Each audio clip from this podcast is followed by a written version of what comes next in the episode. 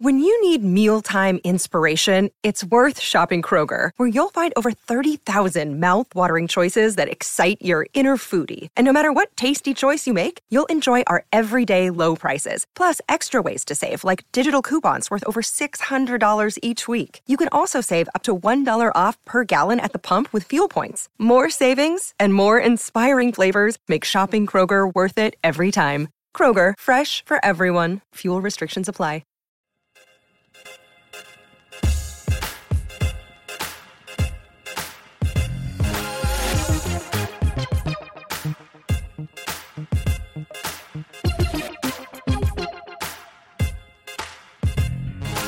Hey guys, I'm Sai and welcome to Ace Podcast Nation.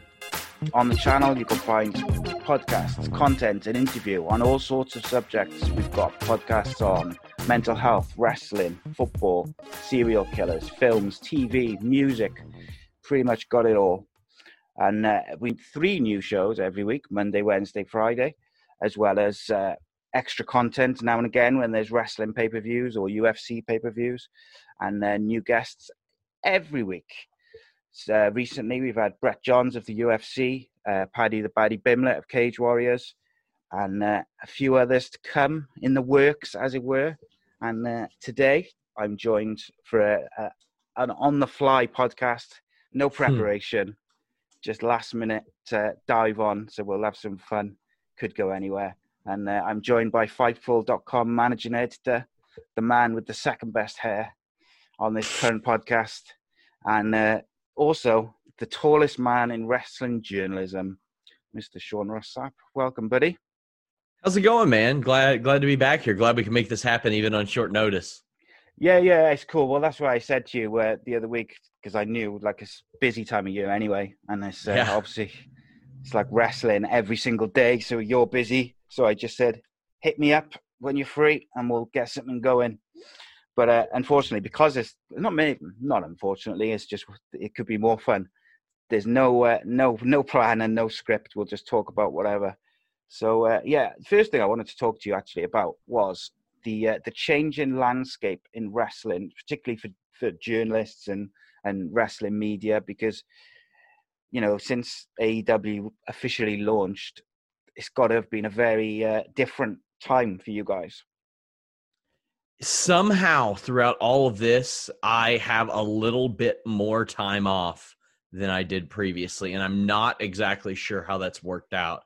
Um, I, I I I shouldn't say more time off, more structure, because instead, you know, we cover boxing, MMA, wrestling. I can't count the number of times there was a Bellator event on Friday, there was a big UFC on Saturday, there was some sort of wrestling event Sunday, then you got Raw Monday, SmackDown Tuesday, and that's back to back to back to back to back. At least now I know that I I mean we don't do post shows for NWA Power or AEW Dark or Impact. So Tuesday nights that that's kind of when I get away a little bit. Thursday nights there's not much of anything, so I'm able to do that. And you have a few Sundays a month now that do not run pay-per-views because WWE is just running one a month as opposed to well, sometimes they're running one a month, but they're running one on Sundays per month. Uh, it, it, it's provided a little bit more structure. Plus, quite frankly, the UFC has lost a ton of buzz over the last few months. It's about to pick back up, but uh, it's lost a bunch of buzz, and uh, it's looking to regain that. So I expect my schedule to get uh, more advanced right now, but I, I'm kind of digging it. And Wednesdays are my favorite day of the week, and it's it, it's went from one of those days where I, I did List and Your Boy to doing like four hours of wrestling, two shows, two or three shows. It's nuts, but yeah, I feel there's a little bit more structure and things are spread out a little bit more. Yeah, I some before they launched, I sometimes I thought I I didn't know how you were even able to get it all together, get it going because it was just non-stop wrestling events, MMA, and just constant. At least, like you say, you've got those Tuesdays and Thursdays, but then whenever you have a day off, there's always something happens anyway. Um, And, and the sad, sad reality is AEW more or less replaced Ring of Honor. Like we don't have anybody asking us to do Ring of Honor coverage anymore. yeah, So a lot of what we covered in that regard is being replaced by AEW. Now we didn't cover their show weekly like that. Uh, we covered it in the sense of results and on the Weekender podcast, but we didn't do live post shows. Uh, and quite frankly, ROH puts on a show every two or three months that requires a post show. It's it's uh, an unusual transition. I thought that MLW or Impact would be the victims of AEW, but it's been ROH so far. Yeah, definitely. And I think the the interesting thing about that is, um, I used to love Impact back in the day, mm-hmm. Uh, and too. then and then they just went off a cliff, and I lost all interest. And did, I I would watch very occasionally. Um, and actually, I, I still in, I still enjoy some of their content, but but yeah, I, I, I actually enjoy since AEW, I've watched more Impact than I have for a very long time. Yeah. Things like Sami Callihan, uh, Callihan and Tessa Blanchard have got me, you know, back into it. Um, the interesting thing is, in the UK where I am, is uh, that before AEW, Impact was the easiest wrestling to get to watch because it's on uh, just like a normal free view channel. You don't have to pay for it, it's, you know. But everyone's got the channel, or they did. I'm not sure what it's on now. Um, obviously, AEW's on ITV now, which is fantastic. Um, so yeah, it's interesting. I mean, Ring of Honor. Yeah, I'm not sure where that's going. I got to be honest. Uh, it doesn't look promising at the moment. And when you think all likelihood is that they're going to lose Marty Scurll, which, who in my opinion is probably their biggest star, kind of makes you think where they're going to go from there. But they used to they used to be very good at restocking their cupboards yeah. with with young and upcoming, you know, talent with a bit of buzz. But I feel like even the guys they've brought in, like Bandido and and some others who are really good, like Jeff Cobb as well. I really enjoy their work. They don't seem to have been able to get that same momentum that they were able to get previously, like when they brought in Marty Scurll or uh, or others. I, I, thought they were going to as well. I thought this year they did pretty good, getting PCO, Brody King, uh, Rush, and Bandido. Bandido just hasn't clicked for me in Ring of Honor. Rush is their champion, but still not quite on that level. PCO and Brody were were good additions. I, I think that those were were pretty solid, but it's like, man, they they they it's you can't replace the guys that they lost. You can't replace the people that they lost. And let's not forget, last year their women's division, they lost Tenille Dashwood and Deonna Purrazzo, and they have not been able to replicate that either they've not been able to restock that cupboard either. And for for all the people that they they've been able to bring in, Jeff Cobb was probably the best name that they brought in last year. They still just haven't quite been able to get there where they need to be. Yeah, I feel like the women's division, a lot of that is mismanagement of booking, and they never seemed to really get behind the women's division the same way um, Impact have, or you know WWE have or NXT or whatever. Like it was always felt to me, at least as a viewer, like a bit of an afterthought. Um, and I feel like that harmed the way people interpreted, you know, the the women's division within Ring of Honor, um, which is a shame because at one point, like you said, they had um, Deonna and they had uh, Klein and they've had Tenille Dashwood. They've had some really talented women you know signed and they just haven't quite uh, utilized it to the best. I don't think the best that they way they could have, um, and I, I, think ultimately that's harmed the way people look at the women of honor division. Yeah, it's been it's been relegated. It's just been pushed down and down and down. And I think that Kelly Klein is good for what they had. I think that uh, Sumi Sakai is a great worker. Mayu Iwatani is a great worker. And that's it. That's all you got. Because all due respect to Amy Rose, Gabby Ortiz, Jenny Rose, uh, Stella Gray, Angelina Love, that that ain't it. Uh, I, I, do Mandy Leon, not it, not it. Maria Manic could be good, but they they've had her under contract for eight nine months now, and she's not wrestled yet. So that long. Yeah, I, yeah. I they had si- they signed her in like late March, early April didn't debut her until late June. It took them so long to debut her. I thought there was like a conspiracy to feed me bad info because I reported this back in the spring. And then in early October, her contract was up and they forgot to re sign her and she was able to re sign for more money, and they I still don't think she's wrestled. Uh, I I can check on that, but yeah. I thought she was like a fairly recent signing because yeah, I mean fairly recent. Yeah, but I mean the thing is, she uh, was exclusive to them once she signed and finished up her dates. So she didn't work anywhere in June, July, August, September. When her contract lapsed, she re-upped after after they let it lapse. They forgot to to I can't remember what it is, renew the deal. Mm. And she was able to work it in there that she was non-exclusive. So now she's back working some indie dates too. They um they've yeah, they've had some interesting uh interesting contract scenarios with the women, obviously with the Kelly Klein stuff. Um which I got to say, I thought you did a really good job of um, the way you dealt with Joey Ryan, uh, Joey Ryan, Joey Mercury, um, because he, I see he seemed as if he was very difficult to kind of, you know, get an interview with or like to speak with. You know, you could tell even by I don't know if you saw the the DM uh, conversation which he released, which him and Bryan Alvarez had. I um, did, and the thing is, I even told my news team, I'm like, guys, expect my uh, expect my conversations with Joey Mercury to be screenshotted and put out there. I mean, the last time I spoke to Joey Mercury on the phone was the day before the Kelly Klein release came out, and he knew that the release news was going to come out because he had learned about it the day before. So he was wow. very aggressive because he knew that that news was going to drop, and he knew that the Newsweek story was going to come out, and um, he couldn't tell me that, obviously. And here I, I was working on another story. So it, it was a very unique situation, and he didn't want me pursuing one story because this other story was coming out. It was it was an interesting situation, and oh man, it's it's I got to handle it with kid. I got to handle it carefully, obviously. Yeah, I'm just going to ask, how difficult is that when the person who you're kind of interviewing or speaking to, um, and you're in, you know, you're writing a story which you know is quite, you know, breaking news, if you like. How difficult is that when the person that you're speaking to is is difficult or aggressive, but you know you've kind of got to, you know, you've got to speak to them and you've got to get that information to to get your story right. It's happened a lot with this situation in particular because you have Joey Mercury saying this.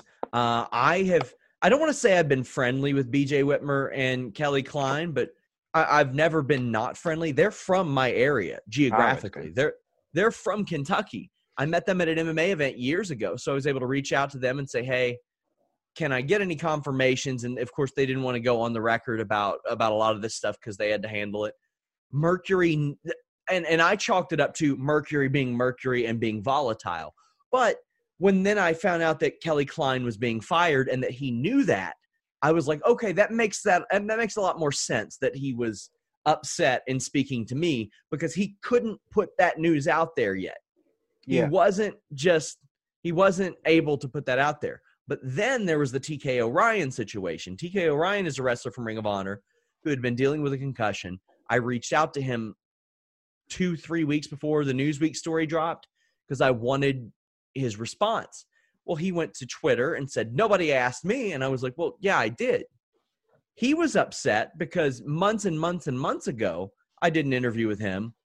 And on the title, I put shoot interview. Well, the reason I do that is for search engine optimization because it might pop up in somebody's recommended videos if they're watching a TK O'Ryan match or if they're watching something with Ring of Honor or if they're watching other shoot interviews. I want that to come up. He was out of character and and that was that. But it was nothing malicious but maybe he took it maliciously. Uh, i explained it to him. He was fine after that. We talked briefly. We were supposed to talk again but it never ended up happening. Then there was another situation in which was really going to pull some covers for ring of honor and the person gave me a lot of information showed me emails showed me a lot of stuff um, and all of a sudden the day before it was going to publish the person contacted me and they said, if you run the report, I can't have my name attached to it. I don't want that anymore. And without their name attached to it, I couldn't run the report. It was that crucial to the story. Wow. So there are a lot of moving there's a lot of moving parts in situations like that and especially when you've got multiple people in the office you've got multiple people implicated you've got people that are speaking up for other people. It is that that was easily the messiest situation i've dealt with in that regard. Yeah it sounds like a bit of a nightmare to be fair. Um so the the interesting thing with that last uh, the last part with that story with where they changed their mind what would have happened if you know you'd published it a day earlier? Like I don't know. And I think that maybe there was some frustration on their part that I didn't do it earlier. Ah, right, okay. Because they they sent me these emails and stuff like that and some information was blocked out, dates, uh, particular email addresses. Well, in that situation, I have to make sure that those are legit. I can't have somebody blacking out the the name or, or the email address and just having like for example, Sean Sapp in the the the send line. Like that doesn't work yeah. for me. You could I could write your email dra- address underneath that. So I had to have that and they were like, "Oh, you don't believe me." And I was like, "Well, it's not that. Whether I believe you or not, I have to see this and I need to see some timestamps and I need to see some information that is pertinent to this story for me to verify it." And uh, it took me about it took me about 5 or 6 days to get the verified info and I reached out to a person in question and they talked to me off the record about it. They wouldn't talk to me on the record. And then the next day, the person that I was originally in contact uh, with, who the story was about, uh, said, Hey, I don't want my name attached to this. I don't want to do it. It'd be more positive than negative. No good would come of it. So I was like, okay. And, yeah. and unfortunately, that's it's got to just it's got to sit there now. Yeah, and I, I am sure uh, around wrestling media, there's a lot of people uh, who would a lot of sites would have run it anyway, um, and it's one of the reasons why Fightful is my place to go. Um, just because you like to, as a journalist, should you like to have several sources or verification of your information because that's what a journalist should do. Like I didn't go to journalism school or anything like that, but even I know that. Um, and I feel like maybe some sites would have run it anyway. You know, you can tell that just by some of the articles you see around sure. social media. Um, and I spoke, funny enough, I spoke to a, a former BBC and ITV journalist this morning, um, just about g- the general media and uh, you know, and how certain uh, large corporations don't feel trustworthy anymore in terms of what they're reporting and things like fake news. So, a very interesting conversation. But she again said pretty much exactly what you just said. She won't run anything, she won't publish an article unless she's got at least two or three sources to right. verify the information because that's what a journalist should do. Um, so yeah, I was going to move the conversation on to kind of uh, other other like not other journalists, but like the kind of clickbaity sites sure. and journalists, but I think I'm going to stay away from that because I don't want to give I don't want to give them the the. Well, the, I I don't. The thing is, I don't mind that. I see what they're doing. I see a lot of stuff what they do, and there are stuff. There are websites like that that, to some degree, help promote what we do, but they there's also some that misre- misrepresent what we do as well. And the thing I've noticed the most is there's only a few of those left there's not that many left anymore. And it used to be everybody did that except for two or three. Yeah. Now it's the opposite. Now you've got like, uh, for example, I'll, I'll, be quite blunt. Uh, a lot of people say that that's what Wrestle Talk does. Wrestle Talk was in preliminary conversations with me to bring me on uh, in the summer. They they wanted to make an effort to kind of improve their profile in that regard. Uh, Wrestling Inc. has spoken to me several times about that, and they've got people like Nick Hausman who go out and do a lot of interviews on their own. And there's WrestlingNews.co that just hired Kelsey, who does a lot of that stuff. Uh, there's like Talk Sport, who has Alex McCarthy, who's awesome. Yeah. Uh, even Barstool, Robbie Fox interviews wrestlers all the time, and it's really great stuff. And I- I'm not meaning to slight anybody. Like Pro Wrestling Sheet has a lot of good stuff. Uh, Bell to Bells does exclusive stuff all the time. Like that, uh, that makes me happy that more people are going out and doing this. And a lot of people will say, well, won't that uh, cut into your, your, your traffic or cut into this? Ultimately, no, because we aggregate stuff too. And the more good news that's out there and the more responsible media that's out there, the more comfortable that wrestling companies will be with wrestling media. And the more comfortable they are, the more stories that we get. I think the more the merrier in that regard. And uh, honestly, when you got people that do the clickbaity stuff, it just makes us look a little bit better when we reach out to these people and we say, "Hey, we're giving you an opportunity to tell your story." Yeah, absolutely. I mean, what you reached out over the last sort of year or so, you reached out to Lio Rush, you reached out to Corey Graves. Um, I think there was another one as well where where people had reported, you know, stuff Rollins. which was a bit clickbaity. Rollins, and you reached out to them. They spoke to you on the record, um, and I have to say, it really uh, warmed my heart as a as a wrestling fan and a fan of Fightful. Followed since the beginning of you know when you first started. When I saw you guys in Toronto, yeah. you know, backstage or whatever, or interviewing all the you know all the WWE stars, because that's how we want wrestling media to be: is to have access to those people the same way other sports you know, soccer, American football, baseball, basketball, you know, all these sports have access to the teams and the, the, the players, the coaches to do interviews and content. And ultimately, that's where we want wrestling to go, or certainly with the WWE, because I think that most other companies are a bit more uh, yeah, helpful. They they are. Most of them are, but the I can tell you this: as we film this, I was at WrestleCade, and I can't tell you the number of wrestlers and companies that said, "Oh, we want more coverage. The coverage needs to be uh, more plentiful," and then they ghost me when yeah. it's time to do the interview. Is that right? I halfway think that we got approved by the WWE stuff by accident because we have a studio in Toronto. And I hit them up and I was just diligent about it. I was like, we have a studio in Toronto. I would love to have some people in studio. I had a lot of wrestlers go to bat for me. I don't call in those favors very much. When I'm asking somebody for info, I don't even call that a favor. When I ask them to go to PR and say, listen, he's not going to screw us over in that regard, that I call that a favor. And I had a lot of people that went to bat for me. But then I got a message from their local PR handler who just handles stuff when they're in town, and they invited me to the junkets. When I was there, the main PR person that I usually deal with, I, maybe they weren't watching me like a hawk, but it sure felt like it and they were watching like Big E come up and say, "Hey Sean, how are you?" They were watching Becky Lynch come up and say, "Hi Sean, how are you?" People that knew me. Yeah. Eh, but I don't correspond with these people. That's the thing.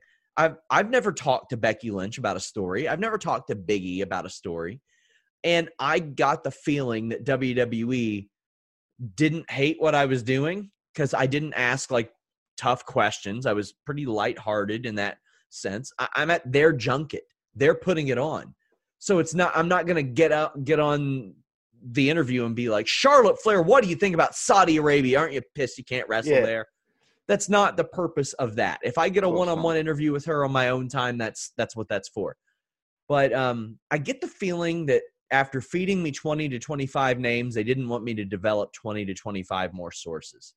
And I think that's probably where we are because I did not get invited to Orlando the, mm. when they did the the junket for NXT the night that AEW debuted.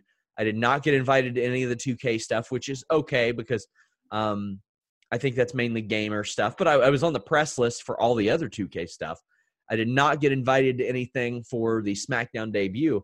And the thing is, I would have went to all three of them. I'll travel yeah. wherever the content is. But I think – I think it might have been done on accident, to be honest mm. That's, I mean, that's a shame because I thought that yeah. you guys did a great job with the content. And what I like about what you do is, and I think it's tougher than perhaps what people think, is instead of, it must be very tempting or very easy to fall into a trap of when you're there asking questions about the there and now, the current situation, the current storylines, the current events but what you do is you try and get evergreen content which you can store and keep up for months and months. Um, and I think that's real clever. Um, I've started to try and do that now, where I'm trying to collect a few shows for over December. So you're trying to speak to people about stuff which is a bit more general, So like this Yeah. show, for instance, I'll probably keep for a couple of weeks and save for over like just before Christmas or just after. But I mean, I think you do Fightful and you do that quite well because you obviously you cut them up sometimes and you put them through List Sure. your boy. It's uh, it's a good use of content. So yeah, that's um, that's the way I look at it. Is I got to maximize this stuff because we are not a YouTube channel that has hundred thousand views or hundred thousand subscribers. We are not the top visited wrestling website. So, if I, for example, I was in Toronto in August, I got that Matt Hardy stuff. He was not on TV. I knew he wasn't going to be on TV for a long time. I was like, okay, I'm not going to ask him about anything modern like right now. I'm going to ask him about stuff that I can put in the can. It will be just as useful outside of the weather behind us, just as useful in three months when he comes back as it is right now. So I released the video, you know, maybe it gets a thousand views, but we syndicate it on List and Your Boy, which will probably do another 10,000 views, downloads, whatever it may be across the, the various channels that we have. Oh, then we get two or three articles out of it. But before we get two or three articles out of it, those go up early access on FightfulSelect.com. Before they go up on FightfulSelect.com, they might be posted as news bits on FightfulSelect.com. And even then, we take that because it's an exclusive to us and we include that in our Fightful Wrestling Weekly column, which is just our exclusive info. So I get like four or five, maybe six uses out of every single interview. Uh, I just I got to maximize that stuff because we are a very very small team, relatively speaking. There are a lot of these wrestling websites that have 10, 11, 12 people. We're pretty much five guys running this. There is there's me, Carlos, Jeremy, and Rob primarily. The rest of the people are on podcasts. It's us four uh, and, David Tees running like three, four different websites at this point. So uh, you got to maximize your content, and if you're not going to put it out immediately, don't ask things that will date the content. In my in my opinion. Yeah, absolutely, and I think it's like I say, I think it's very clever. And uh, might I say, those four or five guys are all top top guys. Really, uh, every conversation I've I haven't spoken to Rob, but I've spoken to I've obviously Jeremy's come on the podcast, uh, Mhm. and we had a real good time. We had a real good conversation, and uh, I speak to him quite a lot. Um, I speak. I spoke spoken to Carlos on Twitter a couple of times. He's actually one of the few which I haven't had on uh, my show. Him and uh, Alex are like my final final two. Oh, Get the uh, Carlos is great. Carlos is is a really great story because um I, I didn't know him before Fightful, and I think he like created a podcast just to interview me about the launch of Fightful. Afterwards, he hit me up and he was like, "Hey, uh, you need some help doing anything?" And I was like, "Yeah, honestly, what are your specialties?" And he said boxing, and I was like, "Okay, that's that's my deficiency. Let's pick it up." And we're talking about a kid who is still in college at that point, working his ass off. And then I would get these, I would get people in the media like reporting back to me from Barclays, and they're like, "Carlos Toro, is he one? Is he one of your guys?" And I'm like, "Yeah, he is." Uh, what about him? And they're like, "Oh, he was great at this media scrum. He was great at this junket." Uh, while all these old white guys were in the corner, he was over there speaking Spanish to somebody, uh, getting the getting the story on something. He's bilingual. I'm able to uh, offer him up as an interviewer to like MLW or Impact whenever, uh, or AEW. Say Pentagon needs some press. Well, Carlos Toro speaks Spanish and he can translate it to English and tell you the story exactly as Pentagon's telling you, uh, not through Google Translate or anything yeah. like that. He knows boxing. He knows MMA. He knows wrestling. He can podcast. He can interview. He can edit stuff. He can. He's very good. And not only that, I mean, I would say his deficiency early on was his complete grasp on the English language, and it's come so far in three years. Uh, that guy, that guy is a story. You- put in the work, you're consistent, and and you you reap the rewards. And yeah, he's he's one of our full timers now, and he's awesome. Yeah, I um I really enjoy his podcasts as well. Um, when he does the boxing like post shows and stuff, big fan. Um, so what was I going to say? So one of the things I was going to ask you about was um it's, it's it's a subject that I begrudgingly ask you in some ways because when I I dread Thursday or Friday when the the ratings come out for the Yeah. Wednesday Wednesday night wars and everyone goes a bit crazy. But um, I think there was a story this week because AEW took a big drop and Yeah. it was the biggest gap between NXT and and AEW in terms of you know where NXT uh, had the more viewers.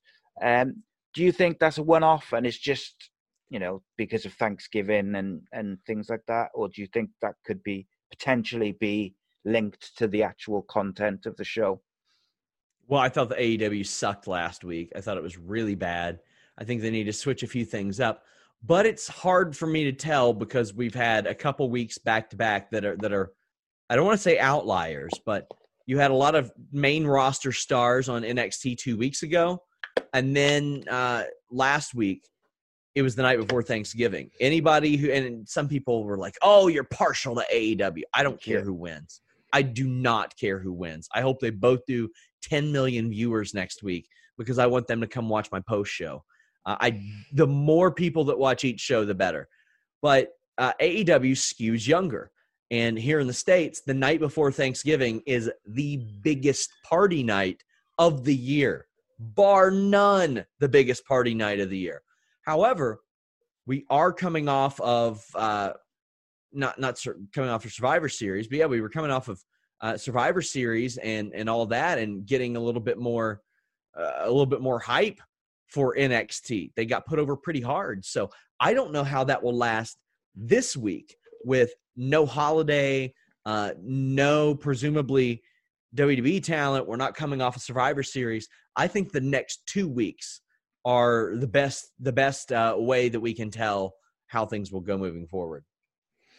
Yeah, I am. I agree actually with you. Um, with AEW for last week, I enjoyed the Chris Jericho segment at the very start of the show, although I thought it went a bit too long. Um, and I enjoyed the Jon Moxley kind of thing right at the end, where he, he I liked that they didn't, you know, fully interact. It was just the stare down from a distance, just to tease it. Um, yeah, but uh, the majority of the stuff in the middle, I kind of could have taken or left, and that's the first time uh, in all the AEW shows where I've, if I had been watching on uh, like Sky or whatever, I would have fast forwarded through uh, some of it. So it was bad. Some of it was just flat out bad, man. so that's not a habit which they want to uh, find. Um, and what I do think is, since that first week of NXT, where the first week NXT went up against AEW, it felt like they were trying to counter AEW. Um, whereas since that second week after that, I feel like NXT has concentrated solely on what they want to do and the stories they want to tell. Hasn't been perfect, but I feel like since they focused on themselves and not AEW and not worrying about you know what they're doing in terms of the storytelling, I feel like their shows got better. And most weeks, I enjoy NXT more, which is really weird because I tend to watch AEW first, but I each week when they're finished, I think like when you, like you guys do the podcast, you go which one you know in one word, who do you think was better or what do you think was Yeah. better? And most weeks it is NXT generally, Yeah, but that's that's that's what got on my nerves when people are like, "Oh, you're making excuses for AEW."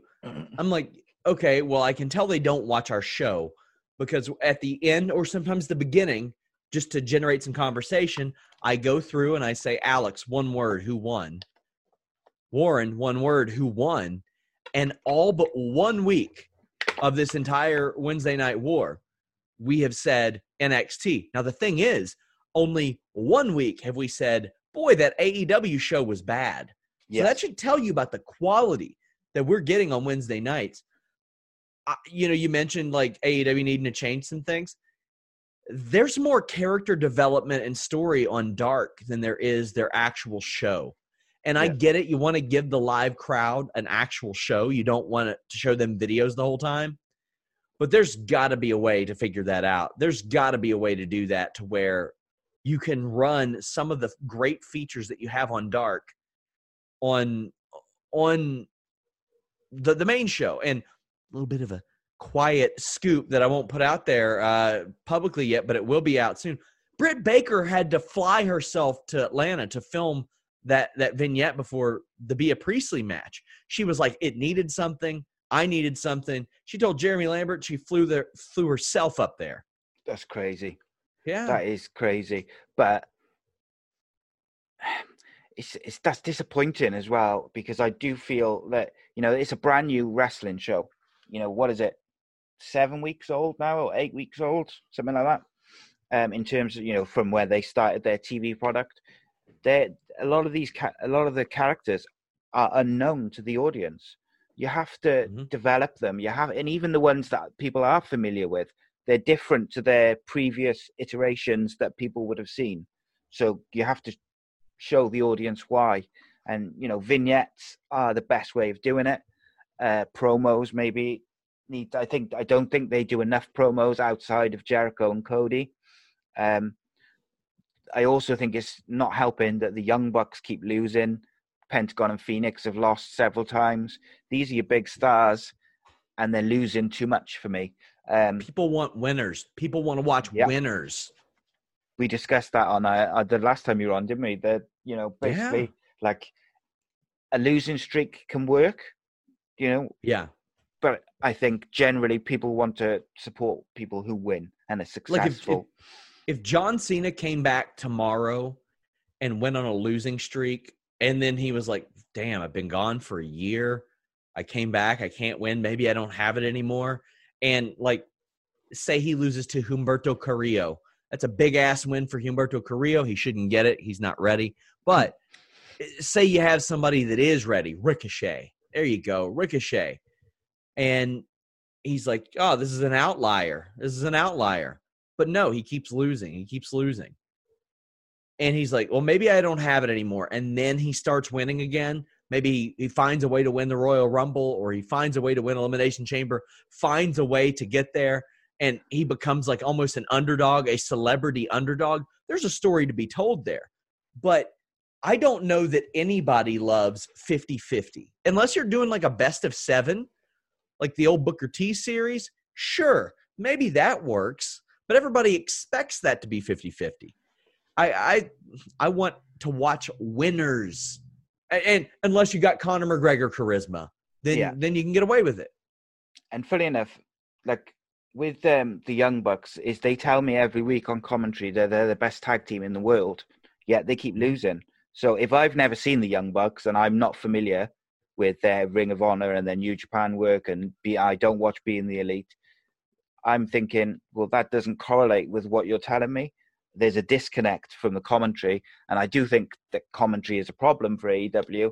I think JR should be just doing the main events because I think he does more harm than good throughout the show. Um, the most think, over the most over team in the company is probably jurassic express and they're like 0 and 4 wow, that that's madness. yeah Because if you And it- think of over Luchasauruses and Jungle Jack Perry, as JR Yeah. likes to call him, you know, it's that's and that's a pro. That, that's the one problem with the, you know, the wins and losses being tracked as they are, is every time they come up on screen, you have the people's favorites or people who they're trying to push, and you see how many times they've lost. And at the moment, it feels like a lot of the the big names or the most over names have lost maybe a bit too much. Um, Yeah. I like I would have protected Pentagon and Phoenix a lot more because I feel like they could they both as a tag team and singer as single stars, uh, top stars. 4 and Um, 4 4 and 4 as a tag team pentagon is 5 and 6 uh phoenix a little bit better i would imagine because he beat he beat nick jackson a while back but man See, my problem with that as well. Sorry to interrupt you. My problem with okay. that is um, that outside of the Young Bucks, uh, there's not really another tag. t- ma- ma- Maybe Private Party, who are like a young up and coming team. Out the, those other tag teams, I don't feel like they should be beating Pentagon and Phoenix at this point. So you've got like Jurassic Express. Yes, they're over. I don't know if I'd want them beating the top stars yet, but I Yeah. think there's a story to be told later on with them doing it. Uh, the best friends, I kind of, whilst they're amazing workers and they're very entertaining, they're more of like that comedy team. But you know, maybe I'm wrong with that. Maybe I'm being a bit harsh with that. The Dark Order obviously are being re, re, rebooted and repackaged a little bit now. Interested in Um, them. Yeah, now now they've that now. repackaged them. I'm really interested in them. Um, I thought the debut of, Bo- of Boris the Blade. I was going to say then. Um, it's not Boris the Blade. That's off Men in Butcher Black. and the Blade Butcher and the Blade. Um, I thought that fell real flat. did. Um, they, they debut so many people the same way. Like yeah, if if I was just watching, flipping the channel, I'd be like, "What are Dark Order doing out there?" That's what I would say. They're too similar to the Dark Order as far as aesthetic and and all that. And uh, also, it does bug me a little bit that a few years ago, Silas Young was the most original looking guy in wrestling, and now there's like a hundred people running around looking like Silas Young with the mustache and and all that stuff. A little bit different here, but but yeah, and eh, their women's division is another issue because they've got this need, like they're they have to have a Japanese wrestler wrestle a match every single week in their women's division, and I feel like to some degree it has been at the expense of the rest of the division. We don't need to see Emi Sakura out there all the time. We don't. Uh, Hikaru Shida and Riho should be the two Japanese talent they are, are most focused on in that regard. And they got to give you a reason to care about a lot of these other people. They signed a whole lot of people that were either green or not good for that division. And they had to make up for it in a hurry. They had to sign Shanna, uh, Kris Statlander, and Big Swole. And thank God they did because they needed those three names. I, I it like I just look up and down that roster and I'm like, okay, I see what you got got Awesome Kong. She's got a name. She's on TV. She can't work anymore. Allie was very protected by a lot of different things. Uh, Brandi, we're not going to ever say that she's the greatest worker in the real world, but I think she's a fantastic talker. Nyla Rose, very green. She'll get there. Leva Bates, bless her, one of the nicest people. Not good. Not good. Uh, Penelope Ford still needs some work. She's green. Sadie Gibbs is gonna get there. She's gonna be great. But that's that's over half the division. Britt Baker had never worked uh, TV regularly. She had never worked in developmental, and she's thrust into the main spot. That's that's tough, man. Like you got to get some experience in there, and unfortunately for them, eh, that's in short supply. At least as far as national television goes. yeah, and they've got um like the likes of Sadie Gibbs, Britt Baker, those those girls. They they um they could be something special. I feel if they are treated right and they're booked right and they you hide their negatives and you know bring out their positives. I feel that they can be something special in the future, but they're not ready now to be the the complete top main star of the women's division, um, and that's an issue for them. Uh, I also think it hurts them that they have one women's match per week. Um, I know they have some on the dark as well, but like I feel like it, it, you know, you don't need to be formatted to one women's match a week. If the story's there, tell a couple. It just, uh, Yeah. yeah. And I don't want to, I don't want people to think like I'm shitting all over AEW like for the last 20 minutes. I'm because I've loved AEW. Um, Wednesday nights are awesome, and I think it's an Lots of amazing, good stuff. amazing, Lots of amazing time. It's an amazing time to be a wrestling fan, but there are things that I think they're not doing as well as they could, um, and that's only because I want them to do well. I want them Sure. to be, you know. Um, so I can't do a wrestling podcast without talking. You know who? Let's talk some Bray Wyatt. Come on. So uh, Oh, you know I love talking to uh, a bit of the Fiend and Bray.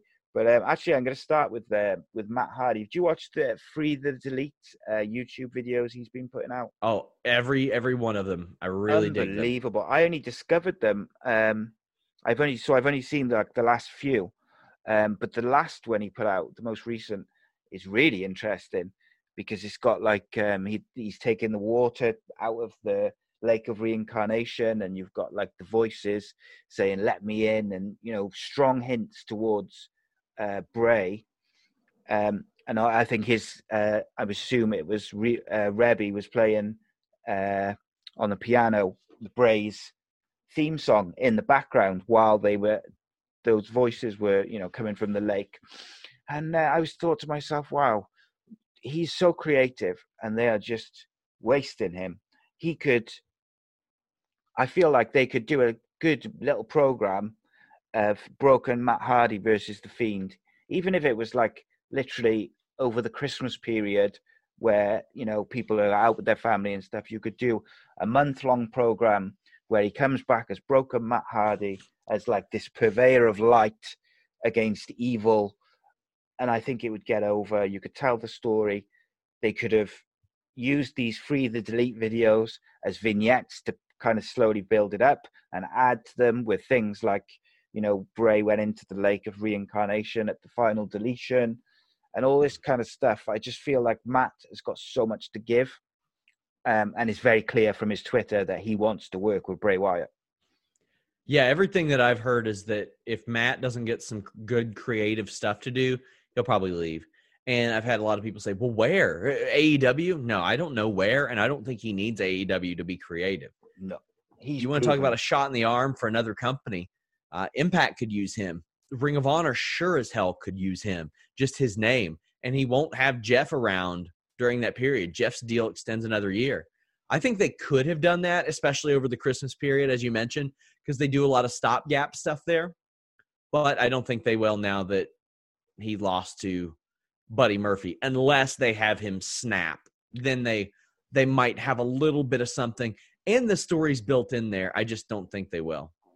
Yeah, they they. In fact, that would be perfect, wouldn't it? You could you could probably have him lose again on Monday to you know uh, Humberto Carrillo or whoever Ricochet, and then have him snap and do like a do the broken angle, but do it kind of relatively quick. Don't drag it out for weeks and weeks, and then you could go into that with Bray. Um, they, I do think they I think they've slowly real over the, this last week and maybe the week before they've realised that they uh, they kind of they were just doing the same thing with the with the fiend and the the Firefly Funhouse. It was the same every week. Um, it was kind of a segment, and then he would attack. It was just repeat. It was monotonous. Um, Whereas last week, I thought it was very interesting on SmackDown. They had three different segments um, which went through the show, and then you had the the the shearing of the hair, I, I guess. Um, so I saw an interesting uh, video on YouTube. I forget who it was. I think it was Wrestling Days, maybe. But they speculated that the very last scene of SmackDown, so you know when he was in the ring and he was yeah. ripping up all the hair, and then the very last scene, Bray goes down under the ring, and then it comes up, and the fiend is there, and the the, the camera zooms in on his face, and they speculated that the face that they zoom in on at the end is not Bray because it's got like female eyelashes and stuff. Obviously, mm-hmm. the the rumors were Liv Morgan and stuff. Um, and I thought one of the things which Bray has done so well with this character with the particularly with the Firefly Funhouses is he's left things to the imagination or for people to work out for themselves the Easter eggs and the different things yeah. that he puts in the promos. You're rewarded for if you watch Bray Wyatt from three years ago. You're awarded for that by the Huskus the pig or the you know the rambling rabbit characters because you know why those characters are what they are. Um, and I always like that. It's you know I want to be rewarded for watching every week with continuity and stuff like this. But um, yeah. equally, I thought, well, if that was a female at the end, and it was like, and they didn't, you know, rub it in your face and say, "Oh my God, it's a female fiend." Oh my God, it's it'd be very interesting if they did do that without saying anything. Um, I had a look at the screenshot, and I got to say, it does look a bit like there's um, those eyelashes do look female, shall we say? Um, but I just think I don't think WWE could help themselves to not bring it to attention, whether it's on social media or digital or on the show itself, and say, "Oh, is that another fiend, or is that someone else with a fiend mask?" Um, So yeah, that's an interesting. Do you think Liv Morgan will go with the Fiend? Well, she shouldn't because that's a SmackDown thing, and Oh, she's on yes. Raw, and it would just be them bastardizing that even more. Although they could say, and I'm still waiting for them to make sense of this: Liv Morgan, Alexa Bliss, um, who else? Uh, Nikki Cross, and they could say Sheamus were all a part of that deal where Yeah. SmackDown got the rights to pick Sheamus, and then they got those three other people for Brock Lesnar. I don't. I think they would beat you over the goddamn head with it. Oh my god, those are female eyelashes. Wow. That's what I think they do. And they that's unfortunate because I love subtlety. I love subtle things and we just we just never see them. Absolutely. Okay, so um, for the last, uh, well, we got a bit of time anyway. Um, so who do you think? Who do you think is going to win the Royal Rumble for the women? Not who you e- want to, who you think they will. I think it. it'll either be okay, so they got this tag title gimmick, right? Which keeps everybody on both shows, yada yada. I wonder if they'll find a way to parlay that into uh, uh, th- one of three things: either a horsewoman four way, which should main event WrestleMania, a returning Ronda Rousey, or Rhea Ripley. If you can't get Rousey, do the horsewomen. If you can't find a way to do that and make sense of it, do Rhea Ripley. Uh, Rhea Ripley's over big time. She's going to be a big star. And you could say, oh, too much too soon. No, she's made forever. She's made forever if she does that. But uh, yeah, I, I've heard people speculate that maybe Ronda and Becky is the way to go, and that's that's a legit big match. Yeah, definitely. I um, I think I would love to see Rhea Ripley versus Becky one on one, main like main event WrestleMania, or even if it doesn't go Yeah. on last, I think that would be incredible. Um, and I tend to agree with you. Um, the only other option I, c- or not the other option, the, the only way I could, one of the ways I could see them going is I could see them going with Shayna to face Becky.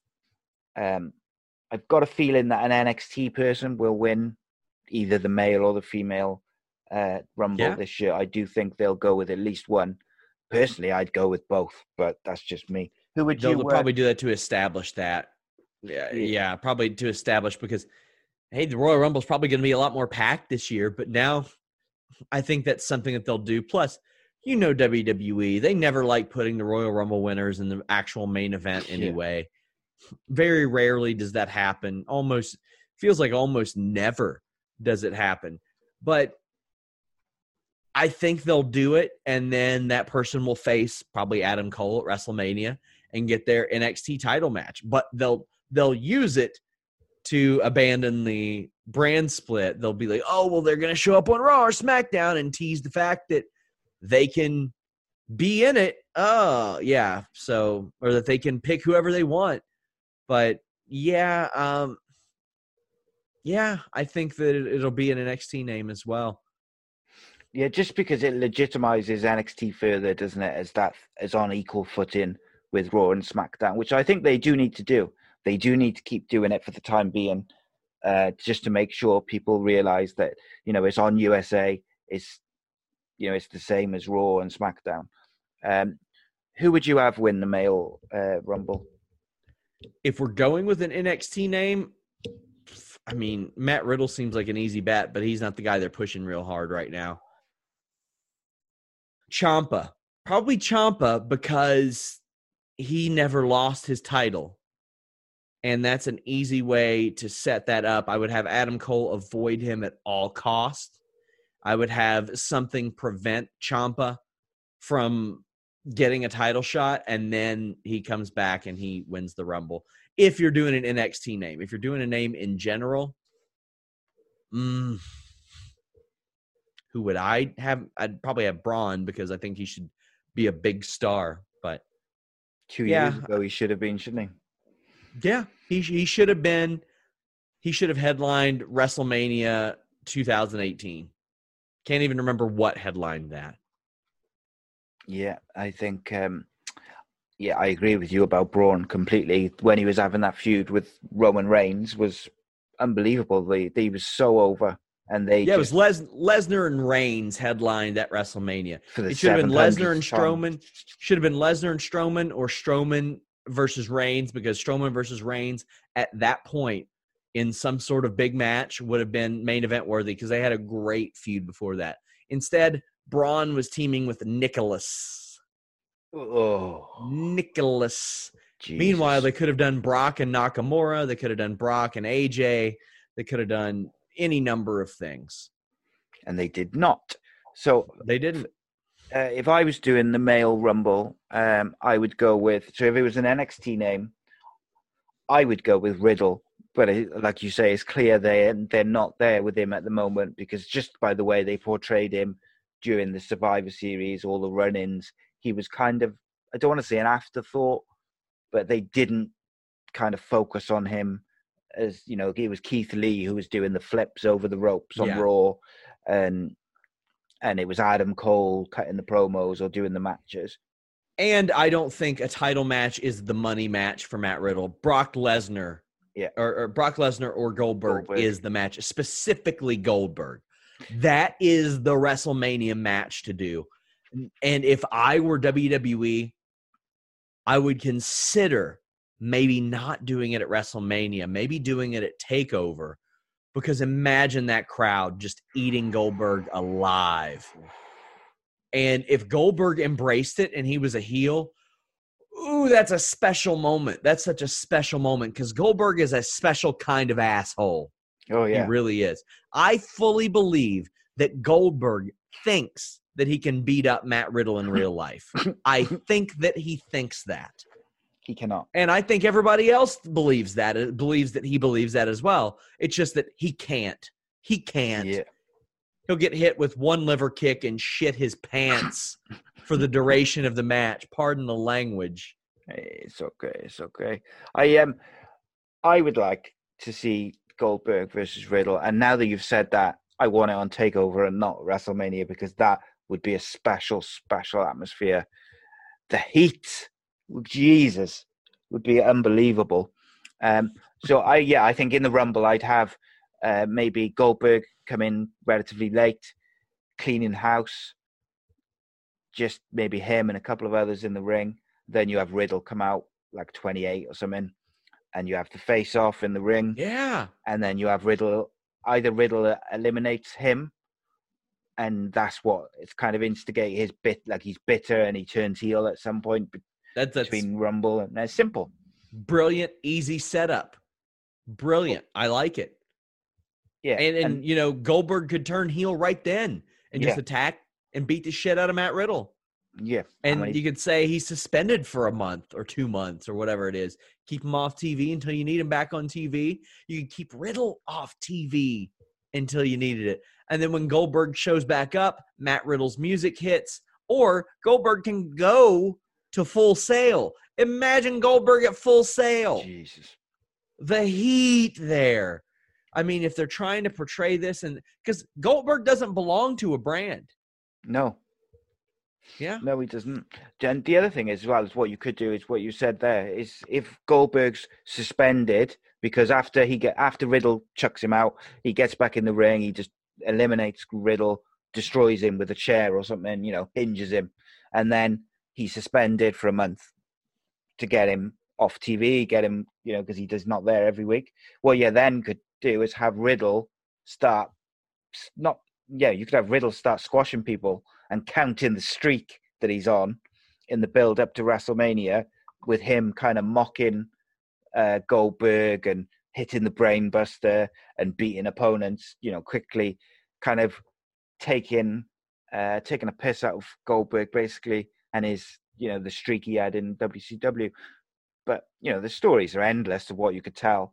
Um, but going back to my original point, um, if I was going to go with an NXT name, I'd probably go with Ciampa, maybe Gargano. But I think ultimately my choice for the Rumble winner for the males would be Aleister Black to go against the, the Fiend. They haven't ruined him yet. They haven't ruined him yet. No, he hasn't lost to a bunch finisher. of people Uh, his striking is really good. I would- would have them. I would have him do a, a bevy of one hitter quitters on people, spinning back fists, spinning back elbows, the black mass, uh, big knees. Just have him knock people out. Yeah, and have it that the story is or the or the his character is build up whatever you want to say is that he can knock his opponents out in numerous different ways and you Yeah. need to give him like a top star as well as all the you know the jobbers and the mid carders that he's going to knock out in those last few weeks before the match you have to have him do it to someone big i don't know who but someone who's got that name value that really takes it up a level. But yeah, I think I'd like to see him. I think him versus the Fiend would be special. They, they Um, do have a few people that they haven't completely marginalized yet. AOP have not been marginalized yet. Viking Raiders. Yet, although it was close with that weird crown jewel loss. Like, Yeah, just don't have them in the match.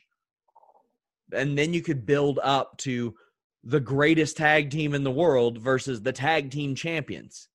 Like it's but then again they had already beat the OC 5 times. So, yeah. They did it all a bit backwards, didn't they? yeah. Um, OC is another team which is wasted, in my opinion, um, as a tag team. I mean, Sure. so um, just to finish off, what do you think, or should I say, do you think CM Punk will wrestle at WrestleMania? I do. I do think he will. I'm do you think he'll be in the Rumble? I don't. But the funny thing is, he left WWE in part because he was scheduled to face Triple H at WrestleMania. If they face each other at WrestleMania, that is Main a legit main event of the show. Can you imagine the promos? If they let him I do know. like a shoot style promo, be unbelievable stuff. And Triple H's promos would be good Yeah, because he would come on there and say, you know, you bitch about part timers, you bitch about all this stuff, you bitch about time off. You took all this time off, you're a part timer, and you came back looking for a match, just like all those people you bitched about. Meanwhile, I've been the one here every day. I even uh, even though I haven't been wrestling, I've been here every day. I've launched a new brand since you've been gone. yeah. Like it- it'd be so good. beautiful, beautiful. It will be amazing. Um, how would you start that feud? Like, what, how, what, what would be your when CM Punk first appearance on WWE kind of TV? How would you begin it? Well, it would depend on the brand because they have firmly established NXT as Triple H's brand, but he is not an NXT star. So I would maybe have him just you just do the old interrupt interrupt promo thing. This is a situation where it works. Triple H is out there saying something, and then cult of personality hits, and the place goes banana. Yeah, that's the one thing I suppose. Neither neither one of them's on any particular brand, so they Yeah. could do it wherever. They are positioning the brands very interestingly at the moment because obviously NXT is for for, for years now. It's been like the development brand where you could, they're they're getting the the, the up and coming stars ready to go to Raw and SmackDown. Whereas Yeah. obviously that's changed now. And uh, since the brand split, I look at the the rosters, I look at the booking, and Raw very much feels like this brand of young wrestlers who they are preparing for years down the line. The likes of Ricochet, Carrillo, um, oh, there was a couple of others which I completely gone a blank on. If But- you've watched my show, you know I am not sold on Yeah. Carrillo. No, no, no, but- Man. What I mean is from a from a like an age and a potential point of view, it feels like that's what they're doing with Raw. Yeah. Uh, and then they've added some experience. Then they've got like your AJ Styles and your your your Randy Ortons, and it's, it's I found it very interesting because for so many years Raw has been that flagship show, and I feel like SmackDown is very much there in their eyes, the A show. Um, so it's interesting that what they're doing with it. Um, Carrillo needs to team. I mean, I don't know how many people know that he, him and Angel Garza are cousins, but okay. you want to talk about a guy he could learn from? He could learn a lot from Angel Garza. special he is, isn't he? Oh, Angel Garza is going to be awesome. Angel Garza should be in the spot that Carrillo is in right now. If they wanted a Hispanic young star up there to impress people, it should have been Angel Garza. But the difference is Angel Garza is five nine, Humberto Carrillo is six one. That's what That's I take it. out of it. Absolutely. And he's he's just entertaining, he's good in the ring, he's got that special something. Um, so just one last question to finish off there, mate. Um, do you think when whenever they do the next brand, I think they'll do one and probably post WrestleMania, will NXT be involved fully fledged in the brand, uh, in the draft? Sorry, I said brand. And the shakeup, whatever they do, I think so. I be, think it, it is. I think so. Yeah, and I think the shakeup will be a bit reduced. I think it'll be fewer people because they pretty much switched half the rosters out last time. Yeah. Also, they bastardized it. It sucked. Superstar shakeup. My God. Pile of shit that was. Um, what I would like to see is them swap some top stars and some upper mid card stars who have got the potential to be top stars. Um, so, for instance, maybe if it was now, you would move Drew McIntyre to SmackDown but not just move him and do the same stuff with him. Move him to SmackDown and push him straight into the title picture, make him go on a tear, and make him a, a top star or a Ricochet. Um, yeah. So like you're trying to elevate people instead of just moving them sideways to do the same thing on a different show because that's the pointless. I think Undisputed Era goes SmackDown. I think it sounds like Ciampa's going to be staying on Raw, uh, staying on NXT from what he said on that podcast. However, workers be working. That's all yeah. I would say. I'll say this: the last superstar shakeup, they moved forty-five people. That that too many. That's pointless. It's pointless. You don't got to do that. Forty-five people. How about just twenty? Just fifteen or twenty. That's it. A couple tag teams you switch them up. A couple of uh, women, you switch them up. Maybe three, maybe four or five guys. That's it. Like just shake up, not completely scrambled and cracked on the wall. Like it was, it was such a mess. It was such a mess. And the thing is, when you move that many stars, it's not even a shake up because they end up just feuding on the other show, the same people. Um, yeah, so it's exactly. kind of pointless You've got to keep it measured and I don't know, you know, WWE. Indeed. So tell people, Sean, where they can find you, Fightful, Fightful Select, all that good shit. Fightful.com, it's our main site, covers everything. Fightfulwrestling.com is where you guys want to be. Uh, you can follow us on Twitter, but FightfulSelect.com is the way to support us directly. Lots of extra shows, lots of exclusive news. It's a lot of fun. Indeed, it is. Uh, guys, you can find me on Twitter at acecast underscore nation. Obviously, facebook.com slash acecastnation as well. We'll uh, subscribe to the YouTube channel, youtube.com slash ace podcast nation. That's the kind of best way to support me at the moment as we keep trying to grow. We're growing all the time.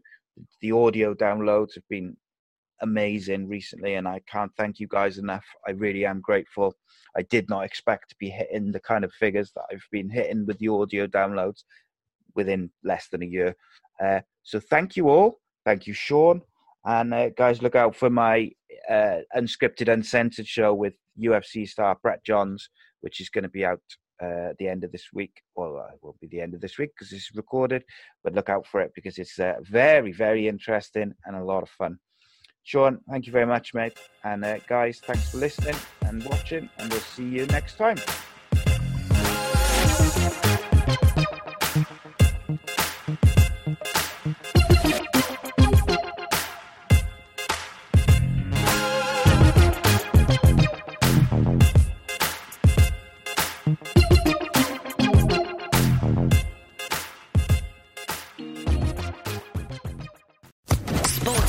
Podcast Network.